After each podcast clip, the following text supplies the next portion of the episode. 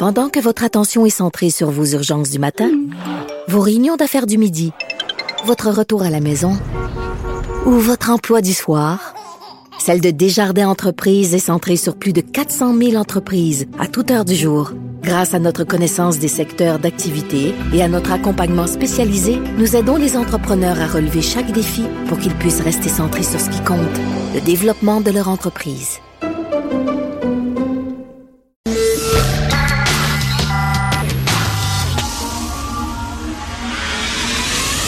10 à 11. De 10 à 11. Richard Martineau. Politiquement incorrect.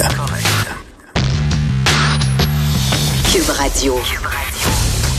Merci d'écouter Cube Radio et Politiquement Incorrect. Je suis extrêmement content aujourd'hui parce qu'on va passer la prochaine demi-heure avec un ami, mais un ami qui m'impressionne beaucoup. C'est rare qu'on est impressionné par des amis parce que, bon, on les voit régulièrement, on mange ensemble, puis tout ça. Bon, on n'est pas impressionné par des amis, mais lui m'impressionne beaucoup, Mathieu Bocoté, parce que il, est, il a réussi à se hisser au sommet d'un milieu qui est extrêmement fermé, un milieu qui est hermétique. C'est le milieu des intellectuels en France. On parle beaucoup de nos artistes qui ont réussi à l'étranger, à Hollywood, à Las Vegas, c'est tant mieux. Mais devenir un, un intellectuel majeur de la francophonie, c'est quelque chose. Ça arrive très peu. Euh, et lui, il est tout jeune et ça lui est arrivé. Mathieu Bocotier est avec moi. Bonjour, Mathieu. Bonjour. Écoute, euh, maintenant, tu sais, quand on parle d'intellectuels en France, on parle de Finkielkraut, on parle euh, à tort ou à raison de, de Michel Onfray. Bon, il y a des noms comme ça. Tu t'es hissé. Maintenant, tu fais partie de, d'ailleurs, ton livre dont on va parler, L'Empire du politiquement correct, qui est sorti en France et qui sort maintenant au Québec à partir d'aujourd'hui. Boc côté est écrit en super gros et on met ta photo sur la page couverture. Donc ça, ça veut dire que tu es devenu comme une figure, là connu en France. Bah, tout le moins, je, je constate que mes, mes travaux, mes écrits ont, ont de l'écho, ce dont je me réjouis. Et euh, pour, pour, donc les, les idées que j'avance circulent, les idées trouvent un public. Euh, pour le reste, ensuite, ça nous échappe toujours un peu. Mais ce dont je me réjouis vraiment, c'est que le, le, travail de fond, du moins que j'essaie de mener, trouve un écho dans plusieurs milieux, pas juste dans un milieu, pas juste dans une famille politique. Et tout ça, de, de, de, de, de appelons ça de l'écho des idées, je me réjouis. Pour le reste, ça dépend pas de nous. Mais je sais que bon, tu veux faire, tu veux partager tes idées, euh, tu veux que tes idées circulent, mais aussi, il faut pas mettre de côté l'ambition personnelle. On a tous un ego là-dedans. Est-ce qu'à un moment donné, tu t'es dit, I've made it? J'ai réussi. I'm in. Ben, alors, je, je, je, fonctionne pas vraiment comme ça. Moi, je, la, la, le véritable accomplissement pour moi, chaque fois, c'est que chaque fois que je termine un livre.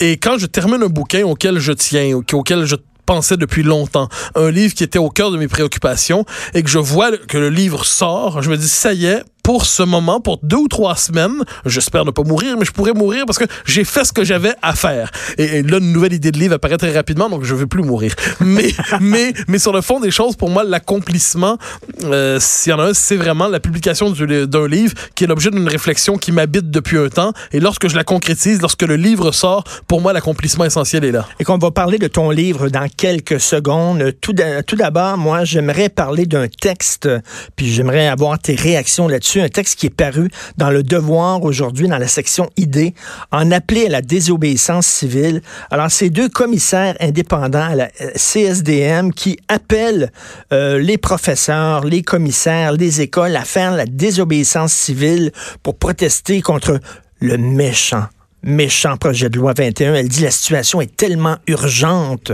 qu'il faut désobéir à la loi. Euh, donc, c'est signé Violaine Cousineau, Jean-Denis Dufort. Violaine Cousineau, d'ailleurs, sera euh, invitée à l'émission de Sophie Durocher, euh, pas obligé d'être d'accord un peu plus tard cet après-midi.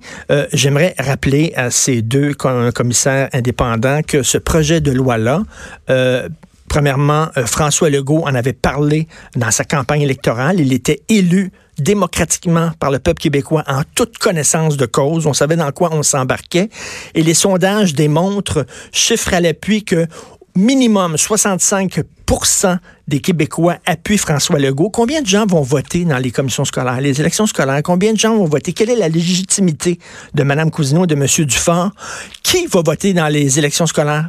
Personne ou presque. Là, on a de, voir des commissaires d'école. Moi, je sais pas, je suis peut-être vieux jeu, mais euh, l'école doit euh, enseigner, je sais pas, le respect des règles, le respect des lois. Voir des commissaires d'école qui ont aucune légitimité, soit dit en passant, en appeler à la désobéissance civile. Euh, quelle est ta réaction? ce sont des gens qui jouent à l'insurrection, des gens qui s'imaginent avoir devant eux un tyran pour s'imaginer ensuite avoir le beau rôle de résistant, mais que dans les faits, c'est un refus tout simplement de la démocratie. C'est-à-dire, à moins de croire que le seul horizon possible pour le Québec consiste à se plier à la Charte canadienne des droits et libertés qui est dans une constitution qu'on n'a jamais signée, je le redis. Deuxièmement, que le multiculturalisme canadien est le seul horizon moral de notre temps. À moins de croire ça, on doit admettre qu'en démocratie, il y a plusieurs manières possibles d'aménager l'espace public, le rapport aux religieux, le rapport aux signes religieux ostentatoires, notre manière d'aménager nos libertés. Or, en démocratie, les Québécois ont fait un choix qui me semble tout à fait légitime, qui est conforme à leur histoire par ailleurs, conforme à leur vision de la, je voudrais, de notre identité profonde. Et ces deux dames, finalement, ou ce, madame et monsieur, en fait, madame et monsieur, je, euh, nous disent fondamentalement qu'ils n'acceptent pas la légitimité démocratique, ils n'acceptent pas la souveraineté populaire, et encore une fois, ils cherchent à se donner un brevet de, de, de résistant ben moral exemplaire, mais ils ne sont pas devant un tyran, ils sont devant un gouvernement ben, élu, modéré, raisonnable, et dans les circonstances, je trouve que ce tel appel, c'est irresponsable, puis ça relève du fanatisme idéologique. Écoute, le, le, le, philosophe américain David Thoreau disait la place d'un homme juste dans un monde injuste est en prison. Euh, je peux comprendre la désobéissance civile lorsque, je sais pas, on vit, par exemple, au Texas dans les années 60 et qu'on voit la façon dont les Noirs sont traités. Euh, là, effectivement, on a un devoir de désobéir à la loi, mais on n'en est pas là. non seulement on n'en est pas là, mais on n'est même pas dans cet univers mental. Je veux dire, à moins de considérer que la laïcité est fondamentalement illégitime, à moins de refuser l'idée du principe majoritaire qui en démocratie compte, à moins de refuser l'idée que nous sommes un peuple et un peuple peut prendre des choix collectifs qui sont pas conformes à ce que pense euh, un courant de, de, de, de, pensée, mais ça c'est le propre de la démocratie, c'est le débat de plusieurs courants de pensée. À moins de refuser en fait la démocratie, l'appel à la désobéissance civile en ce moment est fondamentalement illégitime. J'ajouterais que là, bon, ce sont deux francophones qui le font. Pour l'essentiel, faut pas oublier que c'est d'abord venu de la English Montreal School Board, l'appel à la désobéissance civile, et ça j'ai pas pu m'empêcher d'entendre de ça l'écho des orangistes qui disaient never under French rule, c'est-à-dire si les Québécois francophones, si les Québécois plus largement décident de quelque chose, ça n'a pas à s'appliquer à une certaine minorité qui se croit au-delà de la volonté francophone. C'est ce qu'on va nous dire. Là? Je dis 65 des Québécois appuient François Legault. Et 75 des francophones. Et les gens vont dire oui, mais ça ne veut pas dire que le peuple a toujours raison. Par exemple, on va toujours sortir cet exemple-là. Hitler a été élu démocratiquement, ce qui, par ailleurs, est historiquement faux. Oui, ça, ça c'est faux. Il faudrait qu'on le révise, effectivement. C'est pas comme ça que ça se passe en Allemagne de 33. Et par ailleurs, à ce que j'en sais, euh, toujours en appeler à Hitler chaque fois que le gouvernement prend une décision avec laquelle on est en désaccord. Donc, il y a quand même des limites. Je trouve que c'est manquer de respect, enfin, envers le 20e siècle et ceux qui ont été écrasés par ce siècle terrible. C'est-à-dire, si Hitler devient chaque fois la référence pour disqualifier un gouvernement élu qu'on n'apprécie pas, eh bien, finalement, qu'on nous avertisse, enfin, on abolira la souveraineté populaire. Ce sera peut-être plus simple finalement. On abolira la démocratie représentative. Mais de ce point de vue, l'hitlérisation du désaccord relève, à mon avis, des stratégies les plus convenues et encore malheureusement un peu efficaces pour faire taire ceux qui sont en désaccord avec euh, l'idéologie diversitaire. Mathieu, donc, tu as écrit un livre pourfendant le multiculturalisme. Là, maintenant, tu t'attaques au politiquement correct. Ton livre s'appelle, s'intitule L'Empire du politiquement correct. Et c'est très bizarre, les hasards du calendrier, parce que tu termines ton livre, entre autres, en citant Alain Finkielkraut et en disant il faut cesser de toujours démoniser nos adversaires. Il faut cesser de toujours démoniser les gens qui ne pensent pas comme nous. Il faut réapprendre à débattre et c'est très particulier parce que on le sait, euh, Alain Finkielkraut devait prononcer une conférence à Sciences Po, une université très très importante en France. Les antifas euh, l'ont empêché en disant qu'il était raciste, qu'il était fasciste, sexiste, etc. Donc, euh, ce qui montre que ton livre est plus pertinent que jamais. Oui, j'ai un chapitre aussi dans le livre qui est consacré à la nouvelle censure, puis qui se consacre effectivement à la, la, censure telle qu'elle s'est réinventée dans les universités américaines, mais ça a traversé l'Atlantique depuis, et ça nous a frappé au Québec aussi, il faut pas se tromper. Donc cette censure qui nous dit fondamentalement une minorité, une minorité idéologique s'institue comme seul tribunal légitime de la parole publique. Donc qui va dire vous vous avez le droit de parole, vous vous n'avez pas le droit, vous vous êtes respectable, vous vous ne l'êtes pas, vous votre parole est une offense faite à la sensibilité des minorités, vous votre parole encourage l'émancipation donc, vous, on va vous faire taire et vous, on va vous accorder le droit de parole. Et moi, ça m'inquiète beaucoup, cette espèce de culture qui se diffuse partout sur les campus mais aujourd'hui, en Amérique, comme en Europe occidentale. Et, au, au, Canada aussi, à Toronto, Jordan, Jordan Peterson, un professeur euh, éminent à Toronto, ben, absolument. parce qu'il n'embarquait pas dans la théorie des gens, parce qu'il refusait. Oui, j'ai connu ça à Montréal et tout. Et toi aussi, a, Alors moi, ce qui me fascine là-dedans, c'est comment certaines personnes croient avoir le monopole du juste, du vrai et du bien, et se donnent dès lors le droit d'abolir les conditions élémentaires de la liberté d'expression. Parce que pour ces personnes-là, pour ces radicaux, pour cette extrême gauche qu'il faut nommer, ou cette gauche radicale, eh bien, pour la liberté d'expression n'est qu'une illusion. C'est-à-dire, c'est une illusion au service des dominants. Euh, et dans leur esprit, il faut donc combattre la, et la vraie liberté d'expression consisterait à faire taire la parole des dominants, à faire taire le, ce qu'ils appellent les dominants, donc le philosophe, l'intellectuel, le journaliste, l'essayiste, le chroniqueur, le politique, qui est censé porter une parole qu'on dira sexiste, raciste, classiste, homophobe, transphobe, phobe, phobe, phobe, bon, toutes ces phobies-là. Et là, on va dire, pour faire taire la parole intolérante, c'est le véritable geste de liberté d'expression. Donc, on est vraiment dans un univers orwellien où la guerre, c'est la paix, l'amour, c'est la haine, la liberté, c'est l'esclavage. Phil Kelkraut te dit justement aux antifas qui l'ont fait taire, il a dit, mais c'est vous les fascistes, c'est vous les intolérants, c'est vous qui incarnez les allées 30, c'est vous les antisionistes, les, les antisémites. En fait, moi, je dirais, euh, tout à fait, ils, ont des comportements de fascistes, mais ils ont aussi des comportements de, vraiment, on pourrait dire, de communistes. C'est-à-dire, euh, à l'échelle de l'histoire, moi, ce qui me frappe beaucoup quand on analyse notre époque, c'est le retour de la tentation totalitaire. Et la tentation totalitaire, elle peut porter la chemise brune, mais elle peut aussi euh, brandir la faucille et le marteau.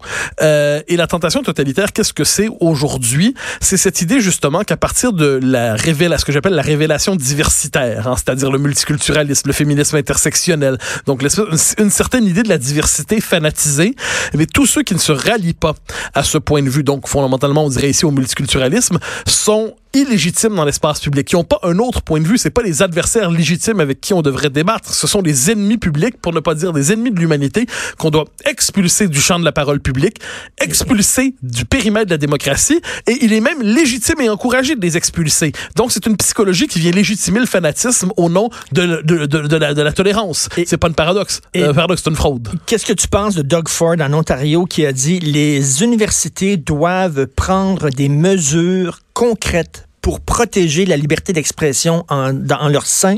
Sinon, on va leur couper euh, le financement public. Vous devez euh, nous assurer, nous, les payeurs de taxes, que vous allez protéger la liberté d'expression. Si vous ne prenez pas les mesures nécessaires, on va couper la source de financement. Euh, c'est un au grand mot, les grands moyens? Ben, je dirais plus que nous, les payeurs de taxes, je dirais nous, les citoyens. Hmm. C'est-à-dire que la, la, la, parole publique est fondamentale en démocratie. Or, quand euh, l'idée qu'aujourd'hui, on doit restaurer les conditions de la liberté d'expression à l'université et ailleurs, je crois que c'est fondamental. Je pense que les mesures doivent être prises pour ça. Et devant les... Trop souvent, on a des invertébrés dans les, les institutions euh, qui devraient défendre la liberté d'expression. Dans les universités, la, la complaisance, souvent envers les radicaux, elle est présente aussi. La complaisance envers la gauche radicale, elle est présente. Donc, que que le gouvernement dise un instant, on restaure la liberté d'expression. C'est tout. Ensuite, on vous dit pas quoi penser, mais on empêche désormais cette culture de la censure qui vient par le bas de s'imposer dans nos institutions. Je n'ai pas de problème avec ça. Mathieu, je t'ai jamais posé cette question-là. Bon, on se voit de, de temps en temps. Je t'ai jamais posé cette question-là. Est-ce que toi, tu te considères de gauche, de droite, droite décomplexée, droite douce? Je, je suis de gauche, mais la gauche a changé. Je suis conservateur. Où tu te situes toi-même sur l'échelle Bah, ma, réponse sera en deux temps. Premièrement, je suis indépendantiste. Et je m'explique, c'est pas sans lien avec la question. C'est que pour moi, pour qu'on puisse avoir un débat éclairé, il faut avoir comme société l'ensemble de nos moyens. Or, fonctionner dans une société qui a un demi-État, avec un espace public atrophié, une société qui confie à un autre palier de gouvernement le choix de ses décisions qui la concernent, je pense que la première prise de position, dans mon cas, c'est donner au Québec la pleine possibilité de se gouverner lui-même. Une fois que c'est dit, dans cet espace public, dans ce Québec libre que je souhaiterais, ma sensibilité philosophique, c'est le conservatisme. Qu'est-ce que c'est le conservatisme? C'est ce que j'appelle une modernité sceptique. Donc, il ne s'agit pas de refuser la modernité en elle-même, euh, ne serait-ce que la, la, délibération publique, le choix de ses gouvernants, la, la liberté de fonder son propre régime politique, l'extension du domaine de la liberté individuelle. Devant tout cela, moi, j'applaudis. Mais la modernité radicale, ou le fondamentalisme de la modernité, c'est le refus de l'idée même de limite. C'est l'idée que l'homme, moi, je ne pose pas une question d'être croyant ou non, mais l'homme décide de se faire Dieu. Donc l'homme va... Euh, vous savez, pour moi, la politique ou la, la liberté de l'homme, c'est aménager la société, réformer la société, transformer la société, transformer le monde. Mais ce n'est pas créer le monde comme si nous étions tout puissants. Or, on le voit aujourd'hui avec les certaines innovations bioéthiques ou avec la négation même de l'idée de limite. Moi, quand on dit le féminin, le masculin n'existe pas, les frontières n'existent pas, les appartenances n'existent pas, l'héritage n'existe pas, nous sommes un individu tout puissant, sans héritage et, sans, euh, je dirais, sans, sans détermination. Je, je suis inquiet de cet individu qui se prend pour Dieu, mais qui est finalement une espèce de flaque liquide sans consistance. Et les, les gens, là, les, ce que j'appelle les gens ordinaires, mais sans mépris, sans condescendance, trouvent que ça va très vite. Ça va énormément vite. On leur demande de laisser tomber des concepts avec lesquels ils ont grandi, des concepts qui sont là depuis des siècles, que soudainement, non, vite, il faut se, il faut se départir de ça. Et les gens disent que comme c'est comme un train fou qui est parti en marche. Ah, ben, et, le conservatisme, c'est juste d'appuyer sur le frein. Oui, c'est d'appuyer sur le frein et c'est en même temps de dire que certaines choses, certains repères doivent demeurer. Vous savez, sur le plan philosophique, c'est pour ça que je dis, je, je parle de, de conservatisme. C'est oui, nous sommes dans une, la vie est mouvement, la vie est changement, la vie est mouvante. Personne ne veut la fossiliser, la muséifier, l'enfermer dans une définition euh, une fois pour toutes étriquée. Ça serait terrible. Mais il nous faut des repères stables. Voilà pourquoi dans le livre, je parle beaucoup de ce que j'appelle une pensée de la permanence. C'est-à-dire que oui, il y a du mouvement, oui, il y a du, la société en perpétuelle évolution, mais certains principes et repères doivent demeurer. Je crois que parmi ceux-là, la patrie c'en est un. Euh, je pense que l'idée de civilisation est essentielle, que l'idée du masculin et du féminin sont absolument essentielles. On est quand même dans une époque étrange où consiste à dire qu'un homme n'est pas une femme, une femme n'est pas un homme, relève de l'audace idéologique ben et quelquefois de la transgression. Euh, dire qu'on est qu'un homme ne peut pas enfanter, euh, par exemple, relève aujourd'hui pour certains de la fake news ou de, de, de, des propos discriminatoires. Alors là, il faut revenir au réel. De, ce point de vue, le conservatisme, pour moi, c'est cette pensée, c'est ce scepticisme devant les idéologies qui toujours veulent aplatir le réel au nom de ce qu'ils croient être le, monopole du vrai, du juste et du bien. Ensuite, c'est un attachement aussi à la transmission culturelle. Moi, je ne veux pas revenir dans le monde d'hier, mais je veux quand même avoir pour lui de temps en temps une petite tendresse qui n'est pas illégitime. parlons du politiquement correct. Euh, il y a une, il y a une expression en anglais qui dit euh, What goes around comes around. Euh, parce qu'on dit que le politiquement correct, ça vient des États-Unis et c'est en train de, de, de, de, gangréner la France. Or, le politiquement correct vient de la France, ça vient de la French Theory, c'est Derrida, c'est Foucault, tout ça, ça veut dire qui, est passé par les États-Unis et qui revient en France. En fait, c'est le croisement des deux. C'est-à-dire, d'un côté, ce sont les mouvements radicaux qui émergent dans les années, à partir des années 60, les Radical 60s aux États-Unis, donc de toutes les franges minoritaires qui prétendent se révolter, donc vous savez, c'est le, passage, on dit on va critiquer non plus le capitalisme et la civilisation occidentale, on va critiquer non plus le bourgeois, mais le majoritaire, l'homme blanc hétérosexuel, ta, ta, ta. On, ne va plus critiquer euh, l'économique, on va critiquer le national. Bon, c'est espèce de grand, c'est la contre-culture, mais qui s'accouple, donc ça c'est un mouvement typiquement américain, qui s'accouple avec une idéologie radicale qui est celle de la déconstruction de toute chose, qui elle effectivement est marquée par des penseurs français, Foucault, Derrida, autres. Et cette espèce de fécondation, cette rencontre entre, euh, appelons ça deux a créé effectivement une dynamique très explosive qui dynamite systématiquement les, les référents civilisationnels, les référents culturels. Je lisais ce matin, je relisais pour le plaisir de la chose de vieux numéros du Messager européen, la revue dirigée par Finkielkraut au début des années 90. Et ça enregistrait en France à l'époque, c'est un, truc qui date de 92. On dit le politiquement correct sur les campus américains, c'est effrayant. Ils réduisent tout à la race, au sexe, euh, au l'auteur. Il ne voit finalement, il ne voit plus un grand texte, il voit un recueil ramassé de préjugés il disait oh là là c'est dangereux. Ça risque pas de nous arriver parce qu'on a une culture universelle forte mais mais ce qui est intéressant c'est que les mauvaises idées circulent. Et je cite dans mon livre Miloche un grand penseur euh, polonais pour, que j'aime beaucoup un écrivain polonais supérieur qui dit ce qui arrive quelque part arrivera partout. Et de ce point de vue je crois que nous sommes tous aujourd'hui chacun à partir de nos contextes nationaux victimes de cette nouvelle censure de ce rétrécissement du domaine de la liberté de penser. Est-ce qu'il y a un bon côté à la rectitude politique? C'est-à-dire euh, euh, tu sais la rectitude politique c'était aussi pour amener une certaine certaine courtoisie dans les débats, c'est-à-dire de ne pas revenir à l'époque où on faisait des jokes euh, sur les gays, des jokes sur les noirs, des farces. On disait, bon, ben maintenant, on va, on va nettoyer un peu notre langage. Il n'y a pas un bon côté à ça. Ben, tout dépend de ce qu'on entend par là. C'est-à-dire, si on me fait l'éloge de, moi, l'éloge de la courtoisie, de la civilité, euh, de la main tendue, des bonnes manières, ça, j'en suis. Mais je crois qu'on tout ça peut parfaitement se déployer à l'abri du politiquement correct. Le politiquement correct prétend civiliser la parole publique, mais dans les faits fonctionne à la censure, à l'euphémisation, à la négation du réel. Alors moi, je vais vous donner un exemple très particulier. On nous dit aujourd'hui, c'est le, le cri de ralliement de l'époque, pas d'amalgame, pas d'amalgame. Quelque chose se passe, pas d'amalgame toujours. Et on le voit, par exemple, on l'avait vu à Orlando. Moi, ça m'avait marqué. Rappelez-vous la tuerie, le massacre dans une boîte euh, boîte de nuit gay. Oui. Et là, donc, le type, au début, on se dit, bon, qui a fait ça? On se rend compte qu'il a prêté serment d'allégeance à Daesh, à l'État islamique. Et, et, là, qu'est-ce qu'on se dit? On dit pas d'amalgame, pas de lien entre l'islam et l'islamisme. Très bien. Mais au même moment, les mêmes commentateurs nous disent, mais tout cela nous confirme la puissance de l'homophobie dans les trois grandes religions monothéistes, le judaïsme, le christianisme, l'islam. Donc, pour ne pas faire d'amalgame entre l'islam et l'islamisme, on faisait un amalgame entre l'islam, le judaïsme et le christianisme. C'est ça le politiquement correct. C'est le refus de voir les choses et d'inverser le sens des événements. Et moi, la définition que j'en donne dans le livre, parce que je, je, je pense que ce concept-là, c'est le drame de la chose. Pendant 20 ans, il était galvaudé. Tout le monde l'utilisait. Le politiquement correct, c'était toujours l'autre. Et moi, j'en propose, j'ancre donc le politiquement correct, j'en fais la généalogie, je l'ancre dans l'histoire, j'essaie de, suivre son parcours. Et surtout, je dis aujourd'hui, qu'est-ce que c'est?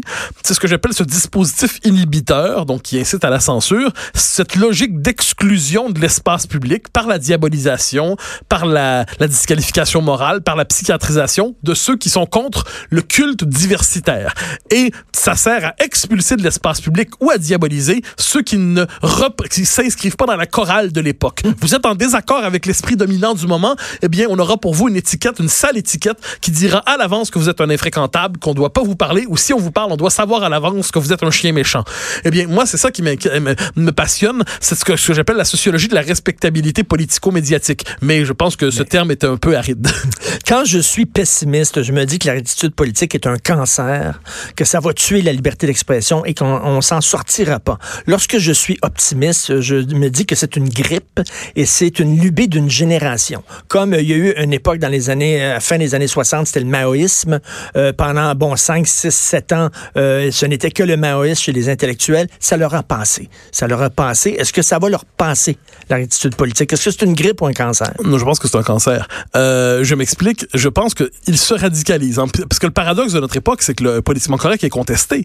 Il est contesté pas toujours de la plus belle manière. Ça peut s'appeler Donald Trump, ça peut s'appeler certains partis populistes européens. Il est contesté aussi de manière euh, très intelligente. On peut penser à Finkelkraut, je l'évoquais tantôt, à plusieurs philosophes, Jordan Peterson, euh, bon, le psychologue. Alors, il y a plusieurs contestations possibles. Mais devant sa contestation, le politiquement correct se radicalise. Et moi, c'est une des choses que j'ai cherché à démontrer dans les deux premiers chapitres, notamment. C'est devant sa contestation, que fait le politiquement correct? Il ne constate pas qu'il OK, il faut effectivement partager la parole publique. Il se radicalise et veut expulser encore plus ses contradicteurs. Et je donne un, en fait, je donne plusieurs exemples dans le livre, mais je vous en donne un ici qui me semble particulièrement fort.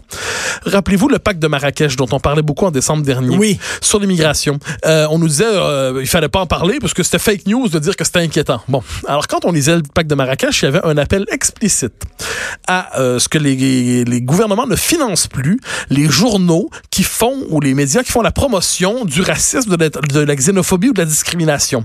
Très bien, jusqu'à ce qu'on voit la définition qui est donnée de ces concepts-là. Et fondamentalement, dans leur esprit, la critique de, du multiculturalisme, de l'immigration massive, euh, de la distinction entre immigrés légaux et immigrés illégaux.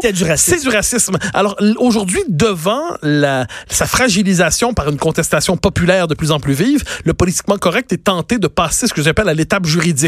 Donc, c'est un système de disqualification symbolique, morale. Ça devient de plus en plus un système de disqualification juridique avec la volonté d'étendre sans cesse le domaine de la parole interdite. Rappelez-vous, au Québec, en 2008, quand une universitaire avait proposé qu'on donne au conseil de presse la possibilité de suspendre la publication des journaux qui proposaient une représentation négative de la diversité parce que ça serait mauvais pour la cohésion sociale. Rappelez-vous Bouchard-Taylor qui proposait d'interdire l'appel public à la discrimination. Mais quand on voit la définition qu'ils ont de la discrimination, on comprend que tout ce qui commence à partir du conservatisme et qui va plus loin pouvait relever de l'interdiction de, de parole publique. Alors devant tout cela, moi je m'inquiète de cette, je dis, cette judiciarisation du politiquement correct qui euh, nous donne un sentiment d'étouffement dans l'espace public. Tu disais que la France, elle est touchée, elle est atteinte par le virus de la rectitude politique, sauf qu'elle est moins atteinte que nous. Euh, nous, on est presque, euh, presque dans les soins palliatifs. La preuve, c'est que tu as, droit de parole en France. Tu as sorti ton livre, Mathieu, tu as fait toutes les émissions importantes tous médias confondus. Euh, tu es presque une superstar là-bas. Euh, ici, les médias te boudent énormément. Comment ça se fait qu'on ne voit pas Mathieu Boccoté à Radio-Canada, qu'on ne l'entende pas, qu'on ne voit pas de longues entrevues dans la presse, dans le devoir avec Mathieu Boccoté? Je ne comprends pas. On devrait, au contraire, se péter les bretelles. On a la Céline Dion du milieu intellectuel ici, chez nous, ici, puis t'es comme boudé. Euh, donc, euh, on est aux soins palliatifs sur la liberté d'expression aussi. Ben, je, me, je, me au-delà de, de, de, de, de mon, de mon cas, je dirais, c'est particulier. Le, le, le Québec est, est, atteint, mais il est moins atteint que le Canada anglais et les États-Unis. Et la France est moins atteinte que le Québec. Disons ça comme ça. C'est-à-dire, je pense que de ce point de vue, certaines cultures ont en elles une capacité de résistance plus grande à cette espèce d'idéologie, cette disposition à la censure. Euh, le Québec résiste à sa manière. Regardez simplement, j'y reviens, le projet de loi sur la laïcité en ce moment. Au Canada anglais, il est inimaginable d'un jour en arriver au dixième, du huitième, du centième de ça. Au Québec, on a encore la capacité comme société à, je dirais, faire du, poli du politique. Donc pas juste du juridique, du politique. On est capable de, prendre des décisions collectives qui relèvent de la démocratie et pas simplement de ce que Laurent Dubreuil appelle la dictature des minorités. La France elle-même est atteinte par le politiquement correct, mais une telle tradition de débat public, c'est quand même fascinant la France de ce point de vue. C'est-à-dire des émissions de débat partout, il y en a des bonnes et des moins bonnes, mais des émissions de débat partout, le la place accordée aux intellectuels mmh. dans la vie publique, qu'ils soient de gauche ou de droite, on accorde une place à la, à la, aux intellectuels dans le débat public. Donc c'est une société qui a un un, un, tel respect du débat qui nous est plutôt étranger tu ici. Peux, tu peux, tu peux t'engueuler, puis tu peux avoir des débats... Ah bah, ça fait partie du, du, du débats, code culturel français. Des débats corsés, des débats virils, et après ça, tu prends un pot avec euh, ton adversaire. Tu t'en vas, là, tu prends une bière à ton adversaire. Ici, c'est comme les gens le prennent personnel. Ben, J'ai une amie en France qui dirige... Studio, sont en calvaire. J'ai une amie en France qui dirige un magazine et qui dit on peut quand même s'engueuler et demeurer amis. Je trouve qu'il y a quelque chose de très beau là-dedans, mais ça, c'est le sens, c'est dans la culture française, cette capacité de débattre. Au Québec, on est moins porté là-dessus, mais encore une fois, comparons-nous aux États-Unis et surtout au Canada anglais, on a ici malgré tout, malgré tout une capacité de résistance et ce Québec qui nous choque, néanmoins je l'aime de tout mon cœur. Et, je dois le dire là parce que c'est un c'est sûr qu'on a parlé depuis une demi-heure puis on peut pas faire le tour euh, de tout l'ouvrage donc je vous euh, conseille de le lire. Il y a peut-être des gens qui nous écoutent puis qui disent euh, qui, ont, qui lisent pas des essais, qui lisent surtout des romans. Euh, le truc avec Mathieu, c'est que c'est brillant et c'est accessible. C'est une langue claire, c'est une langue c'est pas là, un essai là, où vous allez vous euh, splitter les cheveux en quatre. Là. Vous allez tout comprendre et c'est excessivement brillant parce que, parce que toi, c'est important aussi de, de, parler aux gens ben, qui ne sont moi, pas nécessairement des lecteurs d'essais. Moi, j'écris pour, pour ce que j'appelle l'honnête homme. Pardonnez l'ancienne formule, là, je dis pas ça sur le mode l'honnête mâle, mais l'honnête homme, c'est-à-dire euh, quelqu'un qui, qui qui, donc la vie intellectuelle n'est pas au cœur de sa vie, c'est Mm-hmm. normal, on n'a pas tous cette, ce métier-là, mais qui s'intéresse à la cité, qui s'intéresse au sort de, de, choses qui dépassent son existence propre, le ronron quotidien, qui s'intéresse au destin de son pays, sa cité, sa civilisation. Et donc j'essaie de faire le travail le plus rigoureux, documenté, donc selon les normes, des normes euh, académiques, c'est-à-dire au sens où ce que je dis, je le documente, je le prouve, là, je parle pas dans le vide, mais au même moment, je me tiens loin, du moins j'essaie, de cette, cette écriture codée académique pour l'entre-soi universitaire où on est 12 à se comprendre. Alors je pense que euh, les plus grands textes de la langue française, on pensait à Rousseau, on pensait à Hippolyte Taine, on, sont d'une intelligence absolument supérieure et splendide et magnifiquement écrits. Ils honorent à la fois la philosophie et la littérature. Je prétends pas être à leur cheville, mais néanmoins, je soucie de conjuguer une écriture compréhensible et agréable avec la plus grande clarté conceptuelle. Et comme vous le savez, euh, Sophie euh, Durocher et moi, nous avons un podcast qui s'appelle Devine qui vient souper. On reçoit deux personnes à souper à la maison. Alors, notre dernière édition qui est disponible en ligne présentement, on a reçu à la maison Paul Piché et Mathieu Bocoté. On va vous en faire entendre un extrait. Vous allez entendre Mathieu comme vous l'avez jamais entendu, je pense. On écoute un extrait. Y a-tu du love? Est-ce que je peux avoir du love? L'amour est passé de date? Même les Anglais disent l'amour. Non. euh, fucking, fucking, fucking utilisé partout. Pourquoi on dit ça? Pourquoi on s'est mis soudainement à dire fucking? Dire, si on est vraiment, euh, je suis fucking, euh, fucking pas content. Dire ça existe, dire je suis en tabarnak, je suis en crise, je suis en calice, t'en beau ciboire, moi t'en calice une. Tout ce registre existe pour nommer notre colère. Alors pourquoi soudainement faire une espèce de vocabulaire d'importation qui en plus nous fait perdre des dizaines de mots pour remplacer ça par un fucking. Non, moi j'y comprends rien. C'était une de nos meilleures éditions. C'est disponible aujourd'hui. C'est vraiment, vraiment très bon. Euh, ton livre s'appelle L'Empire du politiquement correct. Mathieu Bocoté, qui est mon ami, mais qui, qui, qui m'impressionne beaucoup. Euh, bravo pour tout ce que tu fais, euh, Mathieu. Puis euh, on va lire ça avec énormément d'intérêt. Ben merci, merci, merci infiniment. J'espère qu'on va lire plein d'entrevues et qu'on va t'entendre dans plein de médias lors de ta tournée médiatique pour ton livre. On s'en va tout de suite à la pause. Vous écoutez Politiquement Incorrect. Cube